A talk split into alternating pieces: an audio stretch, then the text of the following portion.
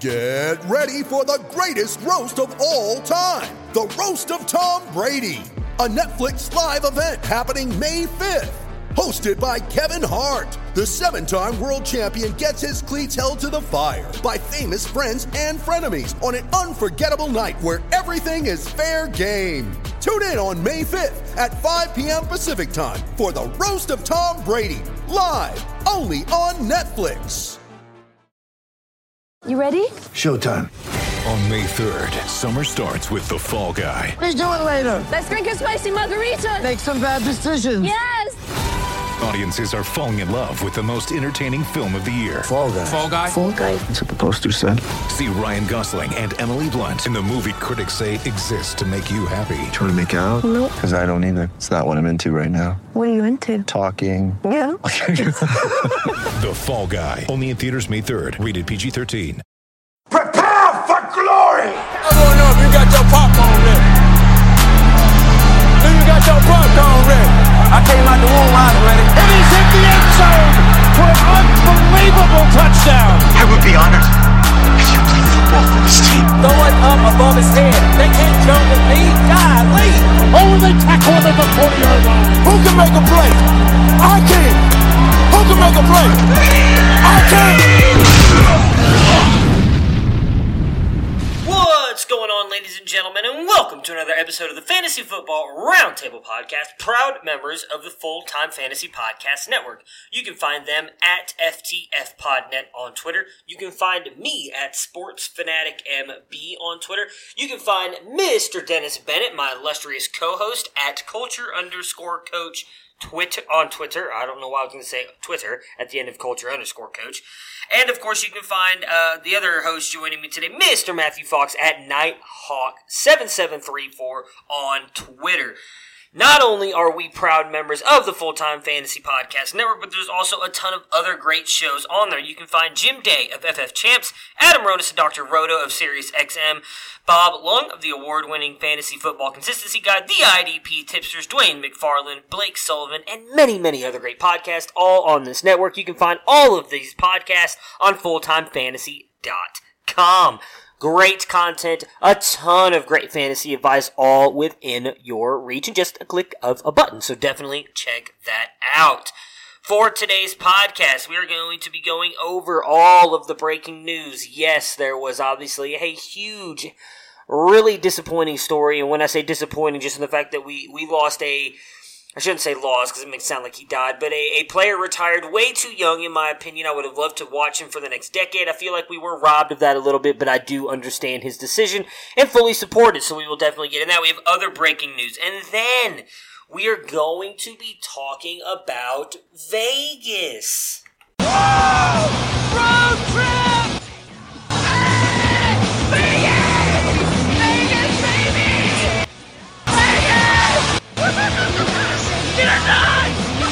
That's right, Vegas, baby. In just a little over a week and a half, me and Dennis will be in Las Vegas for the FFWC, the Fantasy Football World Championships. We cannot wait.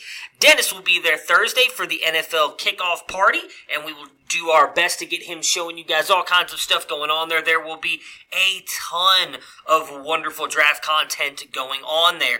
On top of that, I will be there that Friday and Saturday, the 6th and the 7th at the Palms Resort, again in Las Vegas. We will be recording live from Radio Row doing all kinds of stuff. We will be participating in these uh, these fantasy football world championship drafts with some of the best in the industry. It is going to be a ton of fun. Again, in the the old uh, Playboy Suite there at the Palms. Cannot wait. We will be doing a ton of stuff. We'll be broadcasting live during some of the drafts. Me, I will do do some Twitter live stuff as well, but it is going to be just a blast. We can cannot wait to get there and get this started. It's going to be really cool the first really big industry thing that I will be a part of since I was not able to make it up to the Midwest Expo this year. Other than that, that's that's really all we'll be talking about today. A bunch of over unders, player props, and things of that like to kind of get us in the mood and get us ready for the Las Vegas trip. We will then probably discuss some of the upcoming stuff and the episodes. Obviously, there was a college football game that happened this past weekend. Uh, in week zero, as they are calling it, between Miami and Florida, since I am the biggest college football fan of the group, I'll talk about that really quick before we bring the uh, Dennis and Matt on. We do have a special guest joining us as well for week zero of the college football playoffs. It was not a great game uh, in that Miami and Florida game, or really Arizona and Hawaii, but it was great to see football back. Obviously, Miami uh, struggled there. Looked like they were going to have a chance to possibly win that game. A couple of uh, uh, pass interference calls right there at the end helped get them in range, but then kept getting set back because that offensive line. Florida's defensive line was just destroying. I cannot remember his name at the moment, but the true freshman that that uh, Miami had at left tackle. Florida they you know they think they have national championship hopes. I'm not necessarily that sure they can make it, especially having Georgia on their side of the SEC. Uh, but they're definitely looking like they have a chance to at least go five and zero before they meet Georgia later on in the year. Arizona Hawaii, another game that was kind of marred with uh, turnovers and penalties not not a uh, not a great game either there, and neither one of those teams with national uh, national championship inspiration or hope really for either one of those teams. However, college football really kicks off this Thursday with a bunch of games. Uh, keyed really with the with the Clemson matchup there on Thursday night, I believe on ESPN, and then obviously Friday, Saturday kicks off a ton of college games. This really begins week one with the best matchup of the weekend on Saturday night in prime time between the Oregon Ducks and the Auburn Tigers. Going to be awesome. Uh, Auburn named their freshman. Uh, I can't remember his last name, Bo. Uh, he will be will be starting for the Auburn Tigers against the much maligned but much loved, at least on this podcast, by myself and Justin Herbert, the quarterback of the Ducks. I cannot wait to watch that game. But we're gonna save that talk for a little bit later in the week, as I'm hoping to have a special guest jump on and join me for a college preview episode that will be dropping on either Thursday or Friday this week, preferably Thursday. Uh, but if that doesn't happen, it will definitely drop on Friday. And if he is not able to join me, I will be doing it solo, much like I did uh, with the first year of this podcast. I'll jump on and record about an hour's worth of of college football talk for you guys to get you guys ready for the college football season. A bunch of the prospects to watch out for in Dynasty and Devy leagues, and how I think the college football season is going to shape up. So, with all that being said, it looks like my co-hosts are ready to rock and roll. So let's go ahead and get Dennis and Matt in here, and then we will also introduce our special guest joining us today.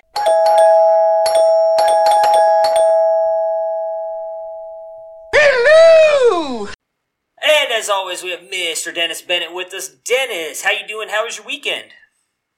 Man, my weekend just seemed to fly by. Went out to the lake. It was choppy, but all I can think about is next Thursday. Uh, NFL starts, and I'm going to be out in Las Vegas for the Fantasy Football World Championship. So, yeah, I, I kind of got tunnel vision right now. I'm trying to get through the rest of my drafts to get to that draft out in Vegas. I hear you. I was just talking about that in the episode or in the in the the intro to the episode talking about how we're going to focus very much on Vegas today for our trip out there. It is going to be a lot of fun. I'm looking forward to this Saturday first because obviously it being the the opening of of I shouldn't say real college football. We did see college football games last weekend, but kind of the real start of college football Saturday, and then I wanted to skip forward to next Friday. So I am I am definitely looking forward to that as well. Uh, as we have had on here the past couple episodes, we have Mr. Matthew Fox with us as well. Mr. Fox, how are you doing, and how was your folks. Weekend? I'm doing good. Uh, what does the fox say? just uh, going through stuff, getting ready for drafts. Looking forward to uh, next weekend when we finally know who is actually going to be on all of our teams. Yes, and we actually have uh, the FLA draft going on this coming Monday, correct? Yep. Okay. Monday. I'm in too many leagues, so I had to make sure that I could mark that down on my calendar because I just joined my 35th league earlier today. So I saw that, you psycho. I'm just trying to keep up with everything. Well, you know, I like those slow drafts. It's not as hard to keep up with those as necessarily the live ones. But we also, as I mentioned in the intro, have another co-host joining us today, Mr. John Hamlers. You can find him at iHeartCaravans on Twitter. He's another writer for the FLA group. John, how are you doing today, and how was your weekend? I'm doing good. I'm doing good. Um, over the weekend, I got to auctioneer uh, for one of my buddies' uh, auction drafts. They've been playing for, and I might get this wrong, but 27 years. Wow. Um, Yeah, so I've I've auctioneered for him three or four times over over the past uh, five or six years. Great time, um, and I think that I I had like seven drafts this weekend of my own, so it was busy. Sounds like it. Anybody else have a bunch of drafts coming up? I know I have, not counting the FLA one on Monday, I have four more. I have two on Saturday and two on Sunday. Dennis, Matt, you guys have any other drafts going on this weekend? I have one next weekend. This coming weekend, I've got the uh, uh, the Giving League draft that uh, the third Mike put together. It's uh, to uh, help raise awareness and combat domestic violence. I'm pretty stoked about that. Very nice. I have uh, my work one on Thursday. We're actually doing it during our uh, staff lunch period, and then I have a couple on uh, Monday, and I'll be done. All right. Well, that should be a lot of fun, I would think. Everybody loves their, their live drafts, and we will definitely delve into those a little bit on Monday, as I love hearing about people's drafted teams, and we can uh, critique each other's teams on Monday. Let's now jump into the breaking news and talk about some of the stuff that happened over the weekend. I, I got a piece of breaking news right now. Matt, you're on the clock. Oh, am I still? I haven't made that pick yet. Okay, I'll do that in just a minute. I hate to I hate to keep upsetting our listeners here who, who want to Ah, kill me. I'm funny. who want to tag people like eighty times because they've been on the clock for five minutes. So I'll, I'll get there. I'll get there. I promise, guys. Before this episode ends, or maybe by the time you guys listen to it later tonight, I'll have made my pick. I promise. Ladies and gentlemen, can I please have your attention? I've just been handed an urgent and horrifying news story. And I need all of you to stop what you're doing and listen. Right, so for the first bit of news we have here, Doug Martin was placed on the IR uh, for the Raiders. Uh, I thought that he had been released. I believe that was some of the reports that came out earlier. I was corrected by my wonderful co host here. He has just landed on the IR. Uh, I would assume that means he might eventually come back to the Raiders. I think this is kind of a, a non story, really, for, for fantasy players unless you guys roster Doug Martin. Do you any of you have thoughts on Doug Martin and his IR stint right now with the Raiders if you think he has any fantasy value whatsoever in 2019? I had Doug Martin. I had Doug Martin in, in no less than 17 leagues. Um, and when it, when the news came out that he got released, I released him, and now I feel bad about it. Um, you, you know, he's got a rookie running back in front of him, and while he's a Peyton Barber type, and you're not going to get a lot if you went all in with Jacobs, you know, you might you might need that uh, 70 yards a game. I believe um, because they've talked about it a little bit here in Denver with players like Theo Riddick and Drew Lock. If you want to be on IR designated to return, you have to first make the 53 man roster and then get put on IR designated to return, and you can only do that for a couple players. So, him being placed on IR at this point, I believe, means his season is over. Um, for me, the first thing it made me think was Jalen Richard has been practically free in drafts I've done. Um, and he actually had a sneaky decent season as a pass catcher last year. Josh Jacobs, obviously very talented back, but has never really carried a huge load even for his college team. So um, I'm kind of interested in Richard as uh, possibly a low end flex value. Yeah, that's a, that's actually a very good call there. Hey, Richard might be my next pick in the in the listener league. We'll see what happens. Uh, let's see here. The next up, Lamar Miller unfortunately tore his ACL. A pretty brutal hit, getting hit right in the knee. You could see almost immediately that that was probably going to be a very serious injury. He went down, just let go of the ball in pain, and, and laid on the ground. Miller out for the rest of the year. The question I want to ask you guys, me obviously being a huge Browns fan, I've seen Duke Johnson over the past couple years, and as much as I love Duke, I'm not necessarily sure that he can be a full three down back. He is probably their best option right now for them until they pick up somebody. There were obviously the rumors floated out there that uh, they had signed Jay Ajayi. That has not technically happened yet.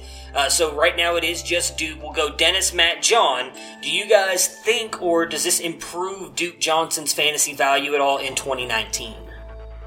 Well, I think he gets just a little uptick, but I do think they will add somebody to come in there and be the pounder. Um, Duke hasn't shown that he can carry the load like that. And so, you know, Carlos Hyde is running with the twos now. He's not even getting any first team reps.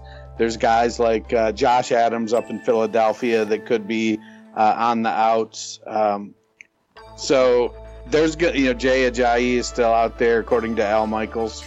Um, with the, with guys like that, as cuts get made over the course of the next week or so, and well, with veterans also, you know, I could see Duke carrying the load week ones, week one. After week one, you can sign a veteran and not be on the hook for his entire salary for the the whole season. If you cut him, you, you stop paying him. If you sign the the veteran before week one, and you cut him in week five, you're you still owe him all the money for that year. So there'll be a lot of guys I think that end up uh, getting signed after the first first week of the season. I'm glad to see that Dennis is still out there shilling for his boy Carlos Hyde. Somebody has to. Got to stay on brand. Got to stay on brand. Um, I think Duke, you know, when he made the move to the Texans, people got excited that he was back to probably being solid flex value. He may even bounce up into RB two territory, but I'm, I'm with Dennis. I don't. I think it's going to be some kind of a committee, and the person that he's going to end up sharing the backfield with isn't on their roster yet. Um, although this is the team that seemed to have an immense amount of faith in Alfred Blue for a really long time, so you never know. So don't don't underrate Alfred Blue.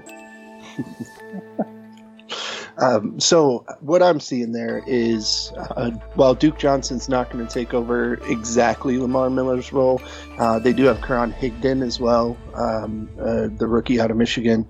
Um, you know, they they might bring somebody in because neither of those guys are very big. Uh, Duke's like five nine, uh, Higdon's like five ten. They're both right around 200 pounds.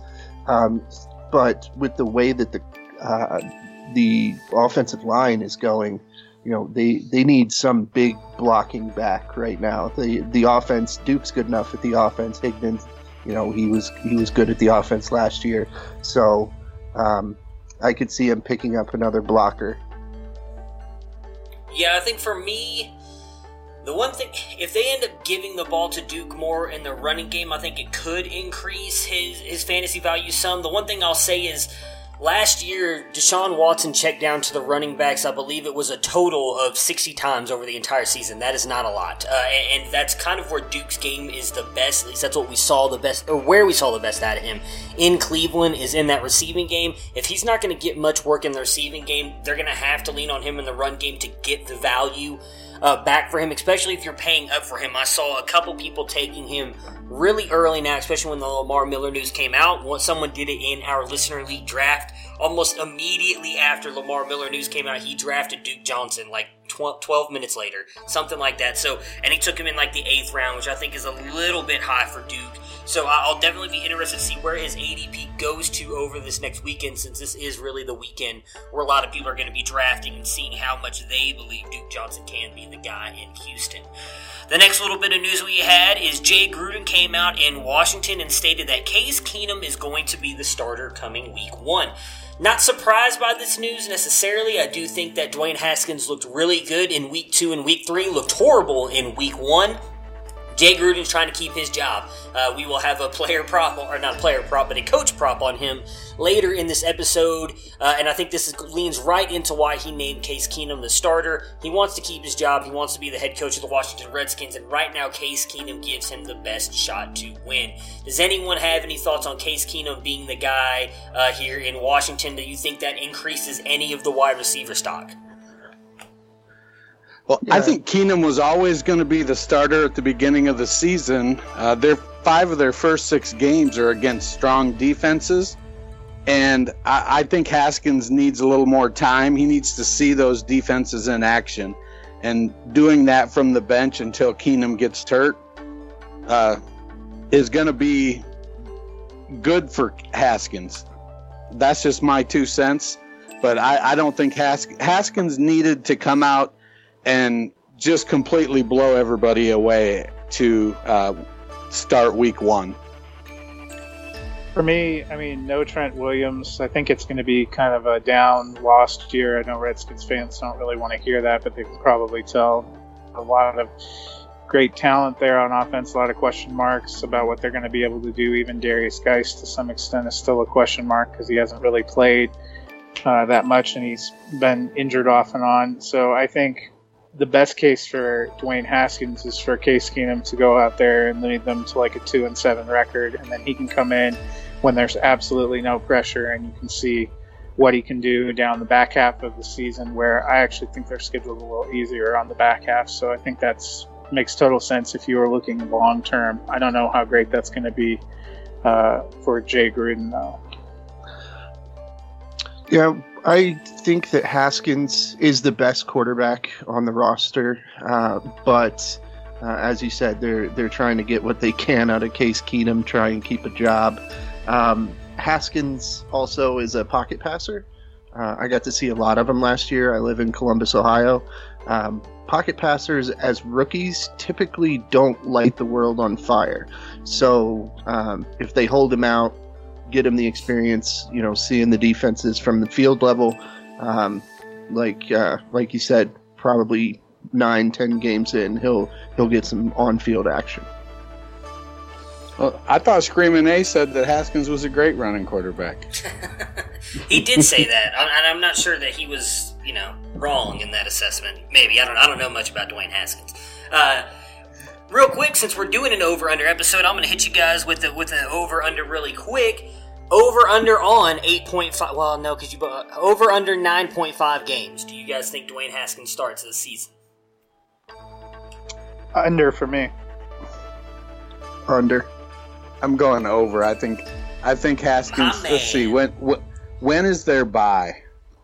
Uh, I think their buy is actually late this year. I, I could be wrong on that. Let me see. Looks like uh, week four, uh, which is really early uh, for Haskins to come out. Oh, I I'm showing week ten. Oh, week ten. We have yeah, a little bit of controversy. Week ten. Week 10. Okay. It is, it is definitely my, week ten. My uh, my numbers say 2018. So uh, last year I will tell you that the Redskins had a week four bye. Yes, right on. That would, so, so, that would have been too I, early for Dwayne Haskins. I do agree with you, John. So we're, we're solid yeah. on 2018. On 2019's year, since it is week 10, what are we thinking? I, st- I still think that Haskins takes over about week six or seven. Okay. So right. I'm going to take the over on the nine. I like it. I like it, Dennis.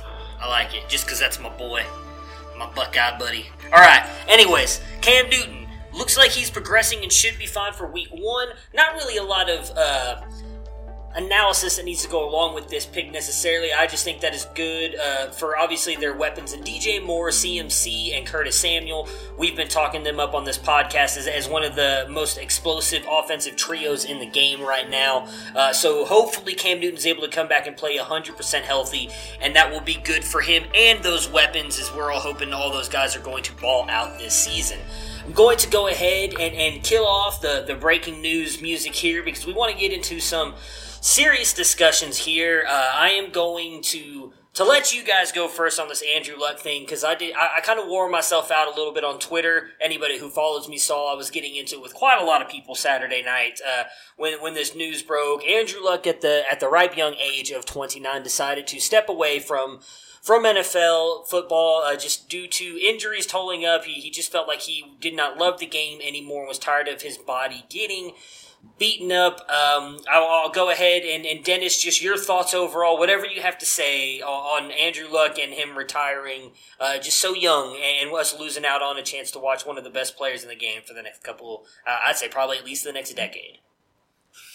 Well, you know, Chris Borland came out after what his rookie season or his second season, yeah, and looked like he was going to be a great linebacker in the league for a good good time, for a good amount of time, and he hung him up. He just didn't want to take the chance. You, you see it more and more, and and Borland didn't make ninety seven million dollars, so I I understand where he's coming from. As an old dude with aches and pains, I can only imagine being 29 and, and having to wake up and, and feeling like that. I, I, I give him great respect for, you know, the things that he's accomplished in his career. I think that it was stupid the way a bunch of people treated him, but to I don't think you can just say that's the Indianapolis fan base. Every fan base has a bunch of jackasses. I agree. And when if you know if if Russell Wilson retired today, you'd see the same thing in Seattle. And you know if Patrick Mahomes did it, you'd see it in Kansas City. Uh, it it just that that's just the way a certain segment of the population is. I'm I'm not going to engage with people there. You know that says more about them than it does about Andrew Luck or it does about me. So I I tend to choose not to engage with people like that. You know, let them go about. You know, they show themselves for for who they are when when they start. You know, acting like uh, uh, the former uh, college basketball player turned commentator who shall not be named.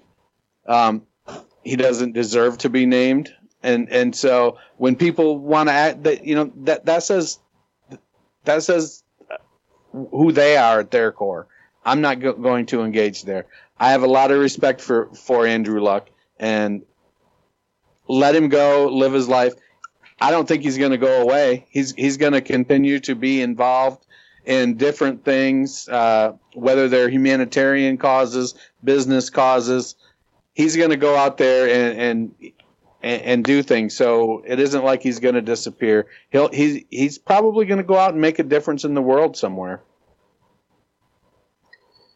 Yeah, I think for me, when I heard the news uh, on Saturday night, I was, uh, you know, kind of halfway through the first quarter of Denver's game, and they kind of broke in and said something. I hadn't been looking at my phone. It was just, it was hard to believe. Um, I'm gonna miss watching him play. His uh, his press conference was uh, very classy, um, very gracious, you know, and I hope I hope this makes him happy uh, and that uh, this gives him a sense of peace. Uh, you could tell how much he kind of has been wrestling with this and with the idea of not being healthy. And I mean, he was a very talented guy who didn't get the protection he deserved. I was uh, watching the game uh, when he was playing the Broncos two or three years ago, where they just blew right through the line and lacerated his kidney, and his coach just left him out there playing. I mean, anyone who says that he wasn't tough did not watch him play and did not watch him play through some of the things he played through.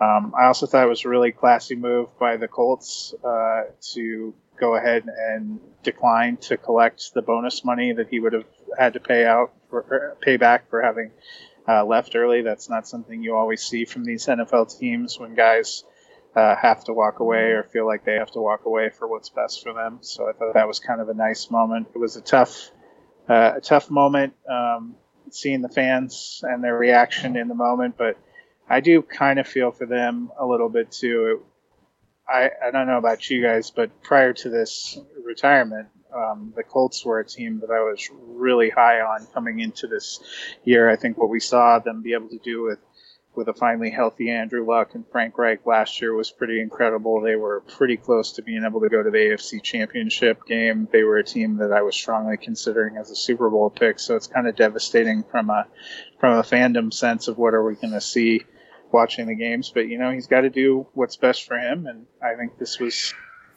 best for him. And I am a little bit like both of you guys. I get a little annoyed at people uh, just deriding him because he ruined their fantasy season. This is much bigger than fantasy, fake football. I have, and I say that as somebody who has like 20 shares of Andrew Luck uh, and was left scrambling. But I mean, that's life. Um, he has to do what's best for him as Andrew Luck, a human being. And I think that's the important thing to remember here.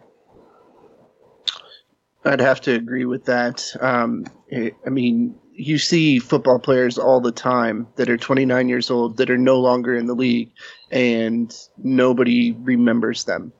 Um, Andrew Luck caught hell because he was good at football and retired before people wanted him to. Um, from a fantasy football perspective, I think it's absolutely fantastic. You know, you had 20 shares of them, you have to scramble. That's what fantasy football is about. It's not just, you know, plugging a lineup in and crossing your fingers. So, um, just all of the the things that have happened with both the um, both of the people going out. Uh, I mean, it's it's fantastic, and I had zero shares of Andrew Luck, so it's you know it's even better for me. You know, Who's, I- who, who's going to replace him? Uh, he had the best neckbeard in the NFL. It's, it's really a lot of pressure on Brissett. He not only has to replace him on the field, but you got to get that facial hair thing going. Yeah, well, Briss- Brissett's one of those Southern boys, and I think he'll, he'll be up to that task. You know, I, I don't think we should sell Brissett short. This may be actually just the kind of, I guess, under thing that's going to knock the Colts under the radar that they need. I'm still big on Marlon Mack. I think he's going to have a good year. They've still got one of the best offensive lines in the league. Brissett's in his second year in uh, Reich's system. T.Y. Hilton is still good. Eric Ebron is still manageable. Jack Doyle is still there. Devin Funchess is Devin Funchess. Uh, and they still have Paris Hilton or Paris Hilton. Man, I always call him Paris Hilton. You really love They Paris still have buddy. Parris Campbell. You know, I guess it's a Freudian slip. yeah, yeah. So- every time you talk about him, I know. I love those cheeseburgers. I know. I'm sure you do. Uh, so you you know, is Brissett going to be a top five quarterback? No, but can he finish five, six, seven spots better than QB twenty from you know 2017? Certainly. You know, I I think he's set up to to be uh, ready for success in this system. He knows it. I think he's known for a couple, uh, uh, two or three weeks that he was going to start week one. So he's been preparing just like that. So, you know, and then I went out and picked up some Chad Kelly just in case. yeah, I, Well, I, that's desperation. No desperation. You know, I I I traded. Uh, you know, I had I had one share of luck, and and I had almost traded him about a week ago, but I, I didn't pull the trigger. The guy I felt was asking for too much, and so I, I didn't didn't pull the tr- trigger. So now I'm stuck, and I I have him.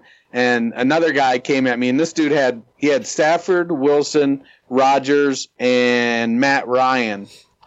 And so I ended up getting uh, Wilson, a third round pick, and Breshad Perriman for Stefon Diggs and a, uh 2020 first. You know, I still have Keenan Allen, Lockett, and Allen Robinson, but man, I didn't want to give up Diggs. Well, let me tell you, at least you can feel a little bit better about being able to make a trade. I, during the off season in a two quarterback league, traded Baker Mayfield for Andrew Luck straight up because I prefer Luck. So that worked out pretty well for me. And then in a in a 16 team dynasty league, actually one that John Hamlers runs, uh, my two quarterbacks are Andrew Luck and Cam Newton. So I went from feeling pretty good to um, not looking forward to week one anymore. well, you know, Cam Newton will be back, so you know we talked about that. So you, you got that going for you at least. We hope. Yeah. We hope. Well, the one thing I'll say really quick before I give my my uh, my two cents here on the whole luck situation is that's the fantasy god smiting you for trading away the greatest football player in the world, Baker Mayfield. That this is exactly what happens when you trade Baker Mayfield. But anyways, uh, I'm right there with what a lot of you guys have said there. I- I'm also with Dennis. I don't think we should cut Jacoby Brissett short. He did not look that bad that that year that he got traded over from New England. I think it was like in week one or two. Uh, sat for a week and then literally played the entire season while Luck was out. He's got a much better team around him and a better coaching staff around him. I think Brissett's going to be fine. I think he's going to surprise a lot of people. And in fact, something you mentioned, Dennis, I will bring up when we get to the team over unders, how much Vegas is underselling, at least in my opinion, Jacoby Brissett because their win totals with Andrew Luck was completely different than what they have now with Jacoby Brissett. On the whole Andrew Luck retiring thing, what I got upset about, and, and I agree with what uh, with what Dennis said that that or I'm sorry, I think it was Matt who said I don't think whichever one you said I don't know. I'm so confused now, but uh, I don't think that that's the entire Indianapolis fan base that feels the way that we saw those few uh, booing Andrew Luck. It still sucks that that happened. Everything that that guy has done for that franchise led them through everything he did. You know, Matt talking about the lacerated kidney. He had broken ribs, torn cartilage in his ribs, the shoulder injury. Yet he has taken them to the playoffs four times and got them four playoff wins. Did he get them to the Super Bowl? No. But there's a lot of teams that haven't even made the playoffs, and I think a lot of us would take that at this point with some of our franchises. So the fact that the last time he ever walked off the field in Indianapolis, he got booed by some fans who I would hope right now are waking up this morning and prob or not this morning, but Sunday morning and kind of regretted their reaction to that. Um, it, it, did suck to see that. You could tell that that truly did bother him at the press conference. I, I felt like he handled that very well as well. I heard, you know, Matt was talking about how classy the Colts organization has been through this whole thing. I thought Andrew Luck handled that very well, especially with the fact that he was supposed to do that press conference Sunday when he was likely going to be more well prepared and ready to go. And instead, because Adam Schefter broke that news Saturday night, while he was still on the field, he eventually had to then just go do a, a press conference right then and there. I imagine that was not easy to do. A guy who's been in football his entire life. His father played in the NFL. You know, obviously he's done everything he could to get to the NFL playing at Stanford. Obviously all the football you played before that. I imagine, as you guys were saying, this decision was not come too lightly. This probably was a very hard decision for him to make. So it does bother me, all of these people who are just, just I mean, in all honesty, shitting on him for making this decision when when they have no idea. Most of it not most of them not even being NFL players. It's it's analysts, and, I'm gonna I hate to put it this way, a bunch of short, fat white people in the business in, in the in the I sports resemble business. that remark. Well, you're not short. Yeah, you're tall too. and fat. So both of you are tall and fat. So that was not aimed at either one of you. I, I'm more short and fat. But anyways, uh, just all these analysts who have never played football, who who think they know everything, taking shots at Andrew Luck, saying that he bailed on his team and, and and gave up on them, quit on them. I really think that if they believed that, they would not have been putting out some of the stuff they were putting on Twitter. I know a lot of people were saying, well, they have to do that. No, they don't. They could literally just not put anything out on Twitter, and and, and it would be fine. No, nobody's going to just come out and say, hey this guy's my best friend, like T.Y. Hilton did, or Eric Ebron saying that I can't wait to tell my kids I played with somebody like him. They're not going to come out there and say that just to say that. That that's I'm, I understand that everything on the internet's not true, but I truly believe they're not going to take the time to go out of their way and put that out on Twitter to Andrew Luck if that didn't if there wasn't some semblance of truth to that. So that's just kind of my thing on it. It really bothered me the way a lot of people were were destroying that guy for what um, something Troy Aikman, I think it was Troy Aikman said on Twitter was this was Yeah. his decision. His decision, nobody else's. Just because you're a fan of the team Yeah. does not give you the right to think that you can make this decision for him. This is his body, his life. He wants to go somewhere else with it. If, if you were working your job right now and you decided, you know what? My job just paid me whatever amount of money that I can live comfortably. I don't want to do this anymore. Do you really think that you would like other people criticizing you because you just up and left your job? No. He he did it because it was better for him mentally and physically, and it, it really drove me crazy that people really got that upset about him making his decision with his life. So that's that. I'm off my, my soapbox now. You step down, move past this. Matt, you have been bringing up a very interesting thing that you've noticed with the trend here the past couple years in preseason that you wanted to get into. So tell us your thoughts on, on preseason football and where you think it's going now in the NFL. Yeah, yeah, but real quick first, if somebody, uh, the last thing on Andrew Luck, if somebody wants to see something interesting, pop on Twitter, look up Troy Aikman, and see the response he gave to Doug Gottlieb, who posted so one of the worst comments uh, about Luck. I'm not going to read it on the air, but um, he, the way he dunks on him, uh, Yes. you'll be clapping. I agree. I Uh, agree. basically, you know, we last Thursday we talked a lot about what we were looking forward to with preseason week three and stuff like that, and you know, almost immediately uh, after we finished recording, I pop on and I see Cam Newton gets knocked out. Uh, flip over to the game they're playing in Canada between Green Bay and the Raiders, and they decide no one of any consequence is going to play, and they're going to play on an 80-yard field because the end zones are too trashed uh, to risk anyone's safety. Uh, and you just saw a whole bunch of teams. You know, the past two years, uh, Los Angeles Rams have not played anyone of consequence in preseason. Uh, this year, we after sitting out all of 2018, we still have not seen Le'Veon Bell play as a Jet, and we won't until Week One. I think you're just seeing more and more of these teams. Uh, you know, my team, Denver, they didn't play anyone of consequence in Week Three. We basically saw I don't know, a handful of snaps from Joe Flacco. I have no idea what our offense is going to look like. Some of our starting defenders never played and won't play until week one. You just get the sense that there's a lot of fatigue with preseason.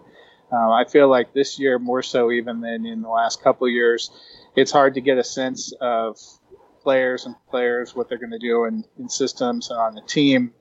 from the preseason games, people seem to be protecting players more and more. And I think there's been a lot of talk that a big part of this new CBA, which they're already starting to talk about, is going to be fundamentally changing preseason. People talked about a little bit on some of the broadcasts that they're old enough to remember when preseason used to be six games. So it's not like this will be the first time they're going to change. Uh, I think within the next couple of years, you're either going to see it go down to two games or uh, possibly three games. Um, but it's just got to get shortened. We've had too many of these injuries. Teams are reticent to actually put their big players out for games that don't matter. And uh, you know, it you need some to try to evaluate those guys who are going to be, you know, number 50, 51, 52, and 53 on your roster, the guys you want on the practice squad. But it doesn't have to be four or five full games exposing them to all these hits. So I just think that's where we're trending, and this preseason has probably been one of the toughest to watch in recent memory from that standpoint. Yeah, I, I agree with you completely. There's obviously been a lot of that talk going on here, especially with the 18 game season stuff that they might move to two games in the preseason. Uh, Dennis or John, do you guys have any thoughts on what we've seen out of the preseason this year? Well, I think when you're investing 30, 40, 50 million dollars in an asset, um, sorry if that seems cold to call them call the players an asset, but that's truly how they're seen.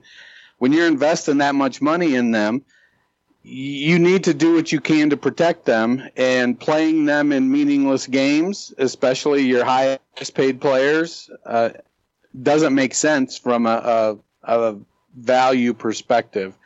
So I understand it. And you need to make sure if you want to develop depth for guys that aren't going to get mu- as much playing time during the season, one of the best ways to do that is play those lesser known guys that need development during the preseason. So it makes perfect sense.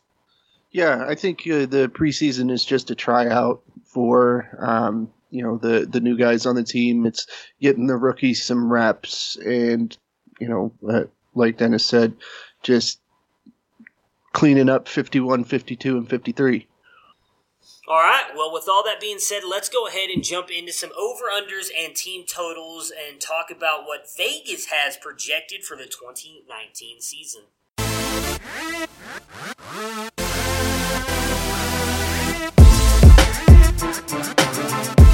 First and 10 at the Lions 29, and Prescott goes screen right. Elliott down the right side to the 25, to the 20, to the 10. Elliott to the pylon. Elliott, touchdown! 38 on the screen.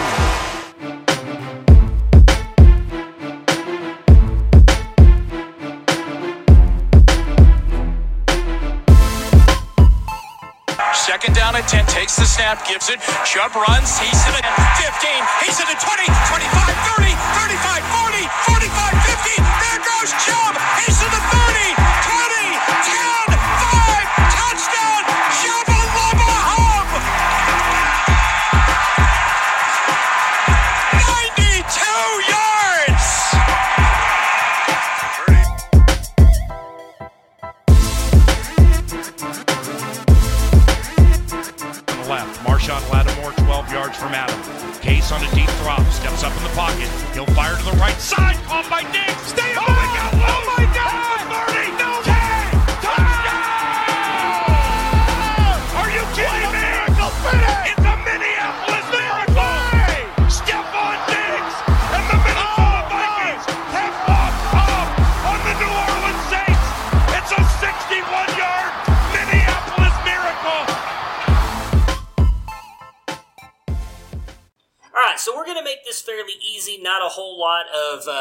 analysis needed for these. We're going to go through and do a little bit of over unders. Now, not sure what yet. We can, the four of us can discuss this at one point, but I'm going to keep track of what everybody says here, and there will be a winner at the end of the year. And whoever the wins, hopefully me, will get to boast in front of all three of the other uh, co-host here that we have on today. We'll have everybody on at the end of the season and figure out what's something the the winner can get here. So take this as seriously as you want. I guess would be the way to put it. But we're going to start with every division. We'll go through and do the what Vegas has projected. So this is all Las Vegas books. You could go to Vegas and bet on these numbers uh, if you wanted to. Uh, we'll give the I will give the team expected win totals. You'll give me over or under, and then we'll get into the player props, the most interesting ones from each of those divisions. We'll go through at the very end. We'll talk about a lot of just regular, not regular, but interesting player props, such as most receiving touchdowns, most passing yards, first coach to be fired, coach of the year, comeback player of the year, so on and so forth. We'll go in the order we have been going throughout the entire episode. Dennis, Matt, John, and then I will give mine last. So let's start with the AFC East and the reigning Super Bowl champions. Vegas has the Patriots with 11 wins this season. Dennis, are you going over or under? I'm going to go over. They're going to ride Sony Michel all the way to 13 wins. I'm going to go a slight over 12 and 4. All right. Mind you, I'm just pulling that out my ass. So That's all right. I like it. it means I better have a better chance of winning, I hope. John? Uh, is there a way that you could take a push? No.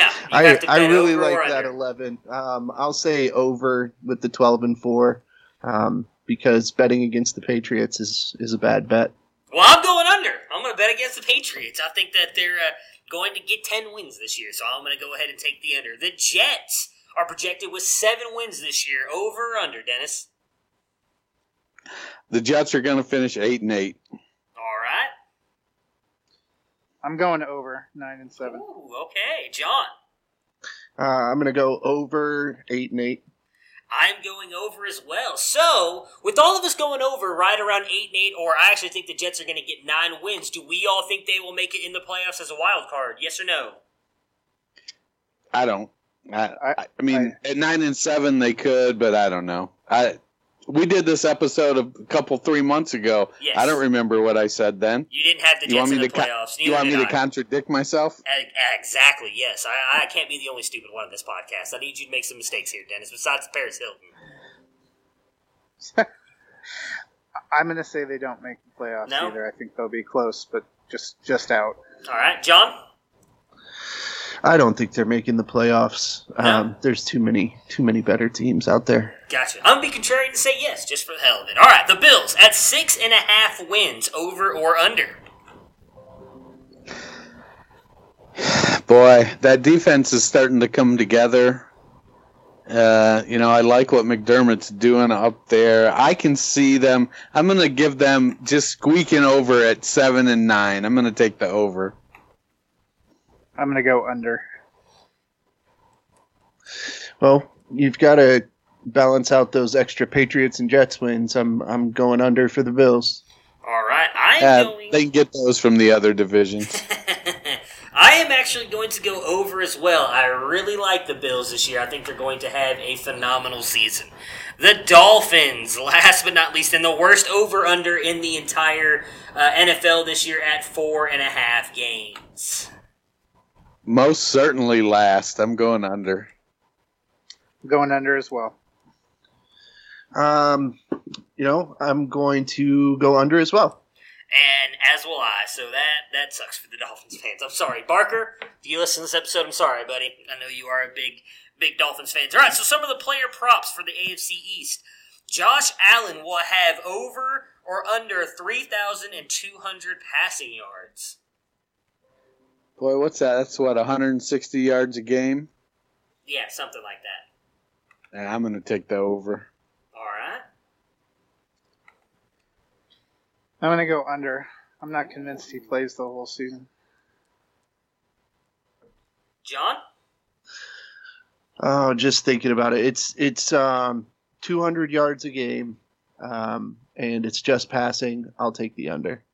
Oh, at 200, I'd, I'd go, I'm going to switch to the under at Oh, 200. why you got to make this hard for me? Now I got to go back in and retype it. All right. Well, I'm taking the over. I feel like I'm being very contrarian here in the in the AFC East. Sam Darnold over and under on passing yards 3,650. Boy, I'm going to take the under. I think he's going to be close, but I think it'll be under. All right. I'm going over. J E T S Jets Jets Jets. I'm going to go ahead and go over. Um, I think that he's going to have um, at least 20% of that number just to uh, Le'Veon Bell. All right, and I'm going over as well. Old Teflon Tommy, Tom Brady, over under 4,150 passing yards. I'm going to give him the over. I think he's going to get 4151, but you know, it's going to be it's Sony Michel season. Uh, I'm gonna go under. Uh, just to, s- I'll say he's just slightly around four thousand.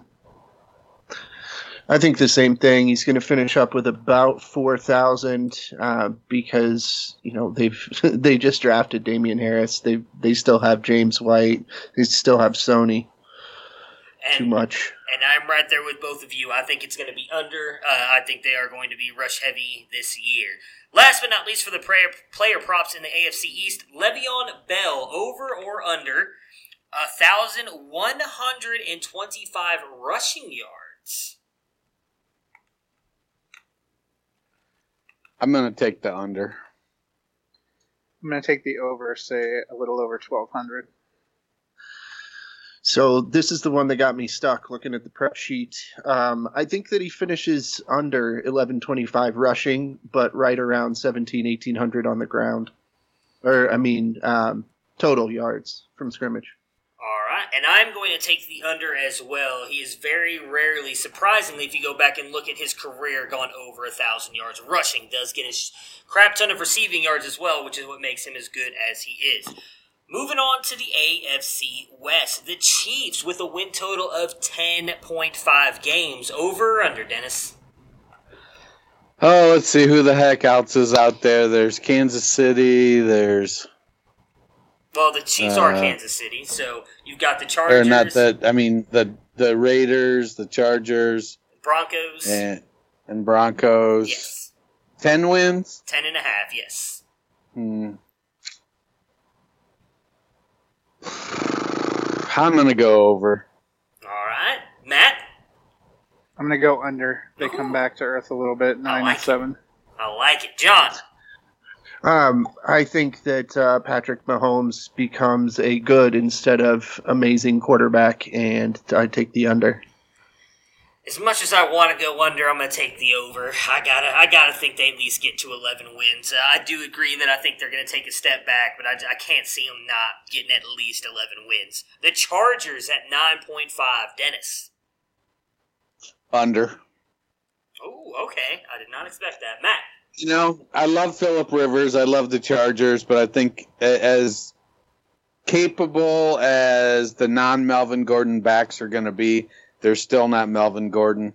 And I and I just feel like Rivers that he, you know, I don't think he's gonna. He's not aging like Brady. He's not aging like Manning either. But he, he's somewhere in the middle, and, and so I, I, I feel like that team is it's going to be kind of a little above eight and eight. I'm going think- o- oh, over. Oh, sorry. Over? Yeah, over. I think they win the West. John? I think they win the AFC. Put me down. Oh, highlight, underline, bold. You got a 12 and 4 Chargers team there. Yeah, I am going to go over as well. I wanted to go under because I actually think not just to, to placate to one of my co-hosts here, Mr. Matthew Fox, I do think the Broncos are actually going to have a fairly good year here as well. But I just I, I love this Chargers team. That defense is just stacked. I don't care about Melvin Gordon. They don't need him. He, he cannot come back as far as I'm concerned. Moving on to the Denver Broncos, they have a win total of seven. Over or under, Dennis? I'm gonna go under. I think it's a push, but I'm gonna go under. Matt? I'm gonna go over. Uh, eight and eight or nine and seven. I like it, John. Under. Matt, That's I all. got you. We're going over, baby. I like it. I like the Broncos this year. I believe in Joe Flacco somewhat. I really more believe in my guy Philip Lindsay. Can't let him down. I know he listens. He's a friend of the podcast, dear friend of mine. He listens. Love you, Philip. Thanks for thanks for making me look good last year. Oakland Raiders over under six point five. Dennis. Under. Um, I'm gonna say just slight under six and ten. I think the Raiders are going to be in the battle for the first pick, um, so I'm going under as well. I am taking the under as well for the Raiders. So the player props. Derek Carr over under passing yards four thousand one hundred. I think it's going to be over. I think they're going to that defense isn't going to be good. They're going to have to throw. Matt. I'm gonna take a slight under. Okay. I I think that uh, Carr's a big bag of garbage, and so I'm going to take the under. I think that they're going to have a new quarterback before the year's over. He's not that big. You're right. I am going to take the over. Something I've been saying consistently for a while now. I think Derek Carr is going to come return closer to that MVP form we saw uh, a few years ago before he broke his leg. I think Carr is in for a huge year this year. I, I'm going to take the over. Joe Flacco passing yards three thousand two hundred and fifty over or under. Dennis.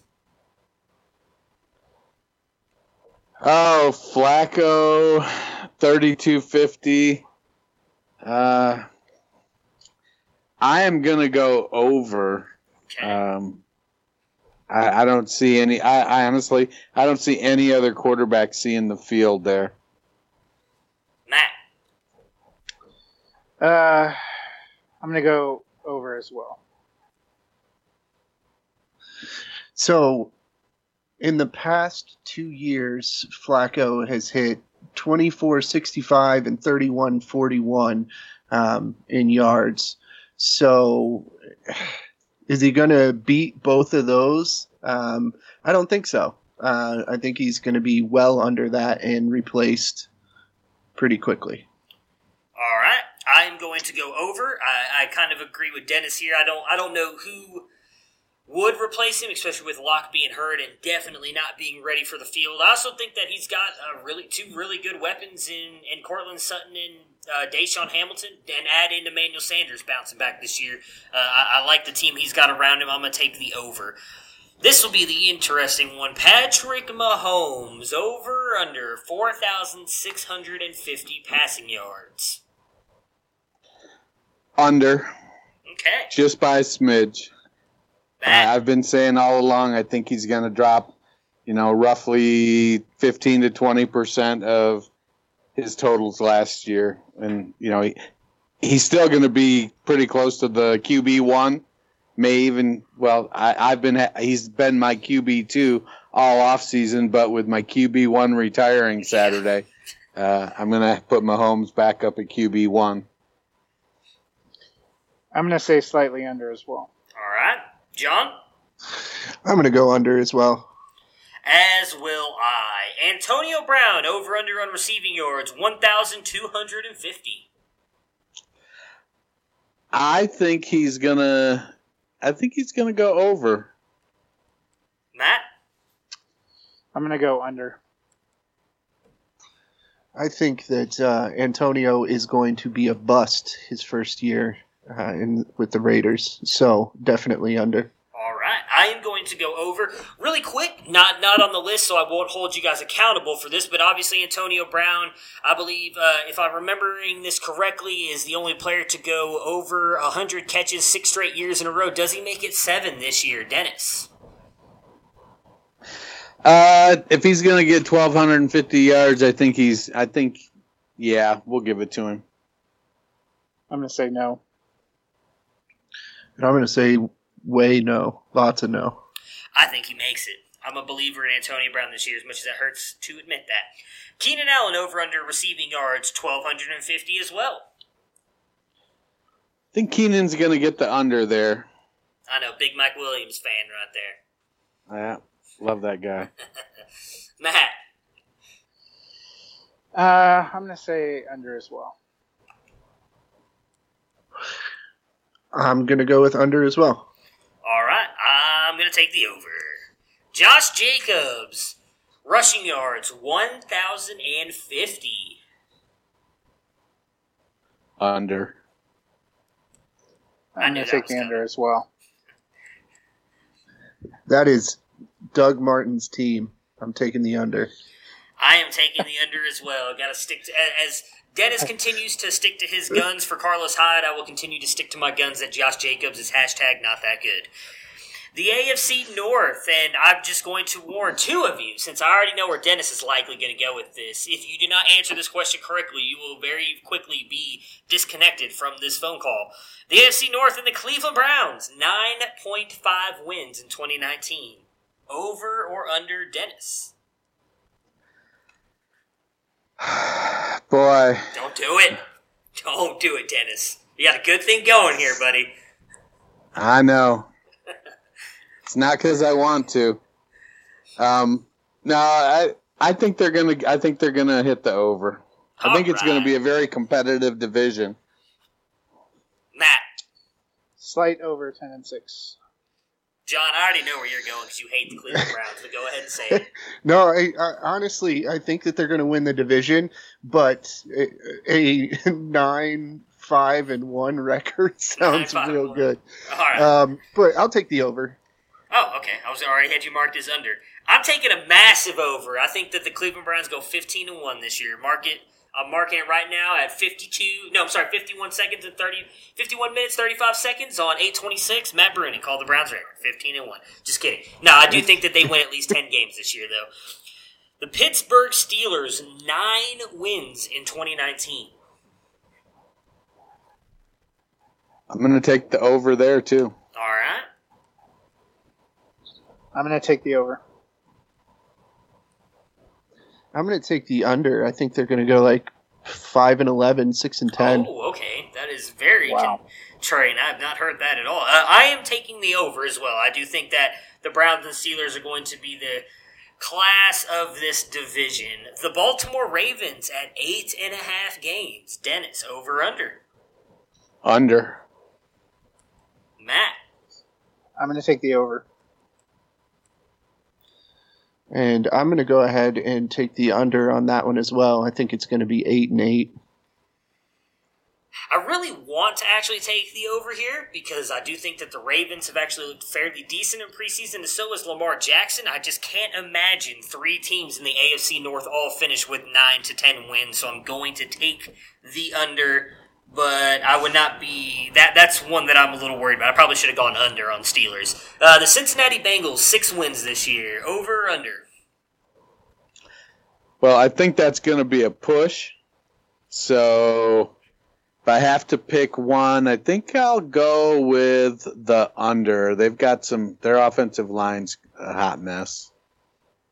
I'm going way under. If you read my recent Bengals preview, you see that I have them in a battle for the uh, number one draft pick. So I think that they win, I don't know, two or three games this year. All right. And I'm going under as well. So the player props for the AFC North, starting out with Mr. Baker Mayfield, over under on passing yards, 4,325. I'm gonna take the under. I'm gonna take the over. I'll take the over as well. Ugh, I'm gonna take the over just because it's my guy. And in case he ever listens to this, he knows that I still love him. But I would not be surprised if it goes under. Baker does have the propensity to throw those little uh, things we call interceptions, so I would not be surprised if it's just under the 43-25. Big Ben. Nick Chubb could Nick Chubb could lead the league in rushing too. He's looked so, so I mean, good this year and two in the preseason games. Let's not get. It's not a Yep. Browns podcast. We're gonna move on. Uh, just don't don't get me started, Dennis, because I'm, I'm all about him right now. Big Ben over under on passing yards four thousand four hundred and seventy five. man, that's a pretty big number. Uh, I don't. I certainly don't think that he's gonna throw the ball almost 700 times again this year. So, John Con- James Conner, man, has looked great in the offseason. He looks quick. I think I'm gonna. T- I think he's gonna. You know, 44-70. I'm gonna take the under. I'm going to take the under as well. I'm going to take the way under. I, I think that he's going to get knocked out um, right around 3,000. Oh, so that's why that's why you're very big on the Steelers being crappy this year. I take it. Uh, I don't think Juju is uh, Antonio Brown. I'm, I'm low on Juju. We'll get there, though. Okay, very very interesting take. Lamar Jackson over under passing yards three thousand For the year or for the career? for the year. hey, it's only that's only 187 a game there, buddy. That's that's that's not impossible. That's not impossible. All right. Oh man, I'm gonna take the under. Ooh, okay. All right, Matt. I'm taking under as well. I'm going over. I think that uh, with all those weapons that he has, they're going to break some tackles. You know, he's going to throw a lot of bubble screens and to the running back, and they're going to make things happen. I am, after all that being said, going to go a slight under because I think they're going to be extremely run heavy, and that is going to limit some of what Lamar Jackson does in the air. Looking at some, uh, oh, I'm going to do, yeah, rushing ones right now. So, Joe Mixon, over under rushing yards, 1,180. Man, I, I want this to be the over so bad, but I think the the struggles with the offensive line are going to push that to the under. I think he's going to do ha- have a nice uh, yards from scrimmage number because he does catch a lot of passes, but I'm going to take the under on the rushing. All right. I'm going under, and I have no faith in the Bengals. I'm going to take the over, um, and it's because I have like th- 30, 35 shares of Mixon right now. Uh, I'm going to take the over as well. I really believe in Mixon this year. I'm really hoping that he is uh, going to have a, a breakout year. Something me and Dennis talked about a lot, obviously, before all the injuries they've had to the offensive line, so that could hurt them some. But I think he's really outside of Tyler Boyd right now until AJ Green comes back, the only weapon they can rely on. So I think he's going to have a fairly good year. Nick Chubb over under on rushing yards 1,175. I feel like this is a very easy answer, but I'll get it from you guys anyways. Dennis, Over. Matt, Slight over. slight over? He might have that in the first 12 weeks. 12 weeks? I say the first six weeks, but all right. John, what do you say? Uh, I say Chubb is going to be under. Oh my goodness. Cleveland Brown haters on this podcast. It's an easy over for me. Um, just joking about the six games, but I, I do think he's going to have a phenomenal year. Kareem Hunt does not worry me one bit. Lamar Jackson rushing totals over under 750 rushing yards this year. Boy, that's a good one. Um, that's what, 60 yards a game? Yes, I 55 yards so. a game? I was told there would gonna- be no math, so I'm not 100% sure. Just under 50 yards a game, 46. Oh, for I'm going to take the over. I'm going to take the over as well. I'm going to take the under. Uh, apparently, you know, he can pass now. So, I've heard. I haven't seen that, but I have heard that. I'm going to Yeah. take the uh, the massive over here. I think he's going to be. Uh, I think he's actually going to push for a thousand yards rushing this year. I think he's going to have a Michael Vick type season. OBJ receiving yards one thousand two hundred and eighty five over or under. I'm going to take the under. I'm going to take the under as well. Too many weapons. Matt just stole my uh, my too many weapons comment. It's the under. Yeah, I don't. I don't disagree with you guys. However, I own OBJ in too many leagues. We're going over, baby. He's going to win the MVP this year. Juju over or under one thousand three hundred and thirty-five receiving yards. Taking the over. All right, I like it, Dennis. Matt, That's right. You know, John said OBJ or that that Juju isn't uh, Antonio Brown. He's right. He's better. I'm taking the over. Way over. oh, I like it. I like it a lot. John, tell us why you hate Juju Smith-Schuster so badly. By the way, Juju, another fan of the podcast, so he does listen. Tell us why you hate him. Uh, because he's not as good as Antonio Brown. I, I mean, he's he's another guy. You'll see it this year.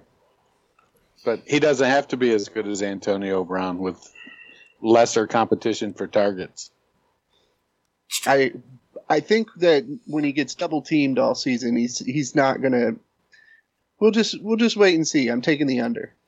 I'm taking the easy over as well. I love me some Juju. Moving on to the AFC South.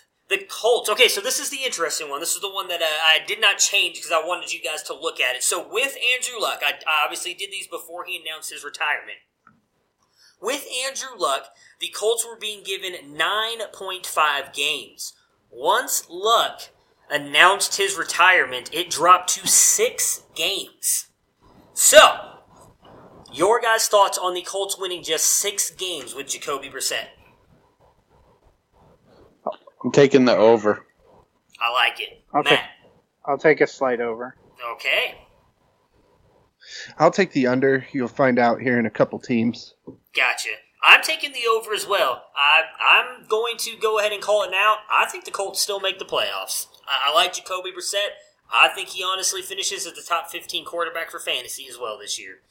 The Houston I don't Texans, think he finishes top 15. I mean, he he he's a career 60% completion guy through college and the NFL. Yeah. And so he's got a long way to go to get up there. So I think he'll always struggle with efficiency, but that doesn't mean he can't be good and the team can't be good.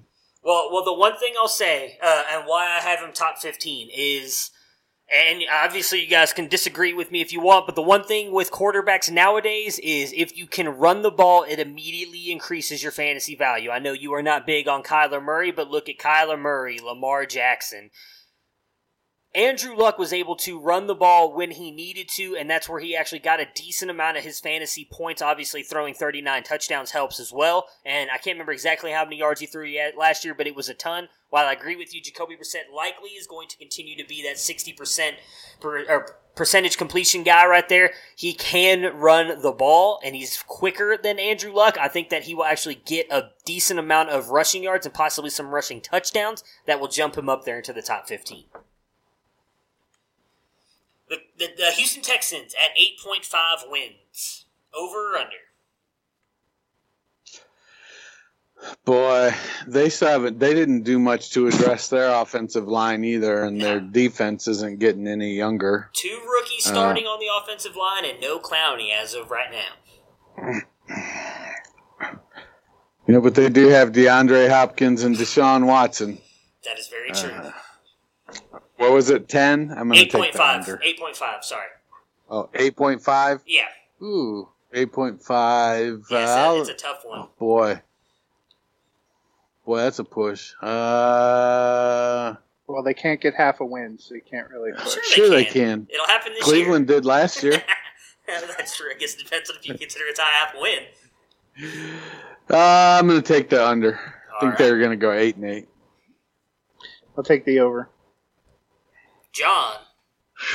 I I'm all aboard that eight and eight train. Um, so we're gonna take the under. All right. I am going to take the under as well. I think that I have a feeling from what John said earlier, we both have the same team winning this division. So the Tennessee Titans with eight wins.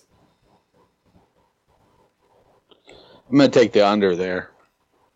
I am also taking the under. We can just uh, say under and move on. Well, I don't know. I, the Tennessee Titans almost made the playoffs last year. Had they beaten the Colts in Week 17, they're in the playoffs. Uh, just throwing that out there. I'm still going to take the under, but I, you know, just I, I don't know. I don't think Tennessee's going to be as bad as, as everybody thinks they are. The Jacksonville Jaguars. Seven and nine would be under, and that's not a horrible record. It's just That is reflective of who they might be. That is true. Okay, I will give you that. The Jacksonville Jaguars, 7.5. This one just completely stunned me, but 7.5 for the Jacksonville Jaguars. Dennis. Oh, boy, they need their wide receiver core to really gel. I'm big on Dede. Um, Leonard's looked good this year. 7.5. I'm I'm going to take the under. I think they win 7. I'm going to take the over. I think they'll compete up near the division title, 9 10 wins. Um, I'm more bullish than Matt is. Uh, I've got him 12 and four, uh, so definitely over. I've got them over as well. You like that BDE, do you? I like uh, all of a sudden Leonard Fournette knows how to catch passes. Are we going to find out in a couple weeks that you guys are taking kickbacks from Shad Khan? yeah. I hope no. You're not going to find out. Uh, I'll let you know when I retire from this podcast. That's exactly what's happening. Some of the player pop, props for the NFC South: Deshaun Watson over under on passing yards four thousand and seventy-five. I'm going to take the over. I think he, they're going to have to pass. I'm also taking the over. I'm going to take the under. I don't think that he's going to stay standing up long enough to get that. Uh, I am going to take the over just simply because I'm hoping with the shares of Will Fuller I've picked up this year that he stays healthy, and if he does, that means Deshaun Watson will likely get a lot of YAC yards from him. Marcus Mariota, over under on passing yards, 3,025. Under. Yeah, I already knew you were going to say that. I had the under already written on there. Matt? Over. Ooh, okay. John? Not a lot over, just over. Uh, well, he's going to have to get him in the first week. Yeah, I've, I've got him as under. Um, I don't know Mariota. I'm going to take the under because of what Dennis was just alluding to there. With as good as Ryan Tannehill has looked, I would not be surprised if Tannehill starts at some point in time this year. That's the only reason I'm taking the under on Mariota. I feel like this one's going to be fairly easy answer for me and John. Uh, possibly even Matt, since he has the Jaguars winning a bunch of games. But over under on passing yards for Nick, uh, Saint Old Saint Nick, three thousand eight hundred and twenty-five yards. Yeah, I I'm not. I can't buy that. I think I think he can push for that, but I I think that uh, you know Marrone's play style. Uh, I, I I think Marrone is gonna he'll have the same conflict with DeFilippo that Mike Zimmer did. He's gonna want to you know pull things in and pound Leonard Fournette, and so uh, I'm gonna go under. I think he'll be close. I I think that's right around where he'll be, but I'm going the under. I don't know what's been more hurtful to Dolphins fans on this podcast: the fact we all picked them in the win total under, or the fact that you two guys, John and Matt, think that Ryan Tannehill's a real NFL quarterback after the last five years. But for this question, I'm going to go slight under for Foles. I don't think, for the record, that Ryan Tannehill is a legitimate NFL quarterback. I just don't think that Marcus Mariota is yeah, either. I knew exactly where you were going. Yeah. Um. So Foles way over. I'm taking the over as well. And on Tannehill, I think Tannehill's better than he's ever gotten credit for. He's had like a million different head coaches and offensive coordinators, and a non uh, salt smelling uh, Adam Gase in Miami. He, he's gone crazy in his New York Jets days. Had he been like that in Miami, I think Tannehill would have actually done something. Derrick Henry, rushing yards, 1,210. Over or under? I'm taking the under. I'm taking the under too. And not a Henry believer in the least. Um. It, you know, unless he has it in three weeks, he's not going to get it. I'm going to take the under. Yeah, I'm right there with both uh, with all you guys. We all know how much I hate Derrick Henry, almost as much as I hate the Dallas Cowboys. Marlon Mack rushing yards, 1,025. Taking the over. Yeah, I knew that was coming too. It's Dennis's guy, I'm right there taking with the Carlos under. Hyde. Oh, this one's tough for me. Um, I'm going to go ahead and say over. I'm taking the under. That's not even a question. DeAndre Hopkins receiving yards, 1,435 yards. I'm going to take the over. I think they have to. Ha- they're going to have to throw the ball. Um, you know, and Hopkins is Hopkins. Will Fuller will take some, but I think uh, Keke Coutee is is way overblown. It's it's DeAndre Hopkins. I'm taking the over. I'm also taking the over because just when Dennis mentioned their names, both Fuller and Coutee got injured against. How dare you! I need Will Fuller to be good this year. Don't put that juju on me. John, Um, it, I just would like to point out that you said don't put that juju on you. Like juju is a bad thing most of the time when we say it. yes. Back to Hopkins. Um, I, I say the under, but not by much. But Juju Smith Schuster is a good thing because he is a phenomenal wide receiver, and I will take the over on Hopkins. He's just a flat out baller.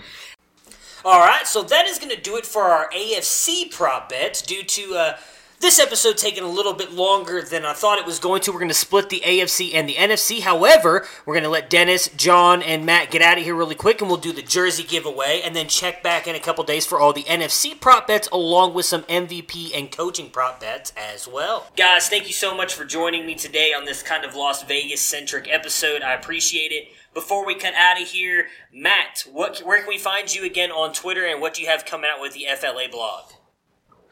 I'm at Nighthawk7734 on Twitter, and uh, we're wrapping up our preview series this week. Uh, but on uh, Saturday and Sunday, you can get a look at who our writers think are going to be the award winners this year. And Sunday is our annual picks for playoff and Super Bowl, which is always a good time come January to look back and see how just how far off we all were. John, let everybody know where they can find you again on Twitter and what you have coming through the FLA pipes. So I am I Heart Caravans uh, pretty much everywhere Medium, Twitter, uh, Fantasy Life app, Instagram. Uh, come check me out. Um, and I should have a uh, 49ers preview dropping uh, this Thursday. week. Yeah. Um, and then I'm going to get a news or noise put together um, and hoping for Wednesday for that. Uh, and there'll be Wednesday going forward. All right, and then obviously, last but not least, Dennis, let everybody know where they can find you on Twitter and what you've got working with the Devy, oh, the Devy nerds. My goodness, Dynasty nerds. I I am at culture underscore coach on Twitter. Uh, feel free to reach out, shoot me a message. I'll be happy to answer any question you have. Uh, getting ready to pump out Matt's top five Devy quarterbacks. Uh, that article will be coming out tomorrow. It's a great read. Uh, Doc, Mit- Doc Mitchell's uh, uh, injury recap from the weekend that'll be out tomorrow. He's not that kind of doctor, but he writes that column. Um, looking forward to Jared Wackerly's uh, college football preview article coming out every Friday. Uh, got lots of good things in the works over at Dynasty Nerds. I agree. Love Jared's first article, man. Dude's going to kill it for us. Uh, and that right there will do it. So, guys, thank you so much for joining me today and look forward to talking to you guys again here soon in the future. NFL season is almost upon us. Thanks Right for on. having me. Can't wait. All right, but before I jump out of here, we have to do the Saquon Barkley signed jersey giveaway. So again, thank you so much for all of you that did the rate and reviews and DM'd me with them. We really appreciate that. It- It's continuing to help us grow as a podcast, and in return, we want to re- return the favor to you guys by letting you guys get some free stuff. So we have the Saquon Barkley jersey again. If you guys do not win this one, don't fret. Any of you that entered, I have your names or your Twitter handles written down with a number that I sent to you in your inbox. Those numbers will be saved. I will be doing a monthly jersey giveaway every month for the entire NFL season, so you will not have to re-enter. You will continue to stay in there. Hopefully, you guys will win it. We are doing the random number now, so we had 22 people enter into this one. So again, thank you so much to all of you who jumped in there and did the rates and reviews.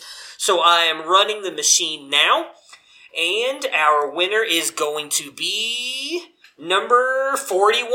All right, so number 41, let me pull it up here, is at EMT underscore Ashley. Congratulations, you have won yourself a signed Penn State Saquon Barkley jersey. Again, thank you so much for the rate and review. And again, thank you so much to all of you who rated and reviewed the podcast. It really does mean a lot to us. Stay tuned. Um, next month, actually, because I got a little two for one deal. I will be doing a college football jersey giveaway and an NFL jersey giveaway as well. So we will be doing two giveaways next month again. Any of you who entered uh, or, or shot me a screenshot of your rate and review, you are still entered. You will both get a, you all get a chance to win that and that. Amy, or I'm sorry, Ashley, congratulations so much on winning the Saquon Barkley jersey. However, you are now out of the running for everything else. I don't want to continue to allow the same people to win stuff. So you you get the Saquon Barkley jersey and have been removed from the list. So thank you so much to all of you guys once again for doing that, and be on the lookout in a month for the next giveaway.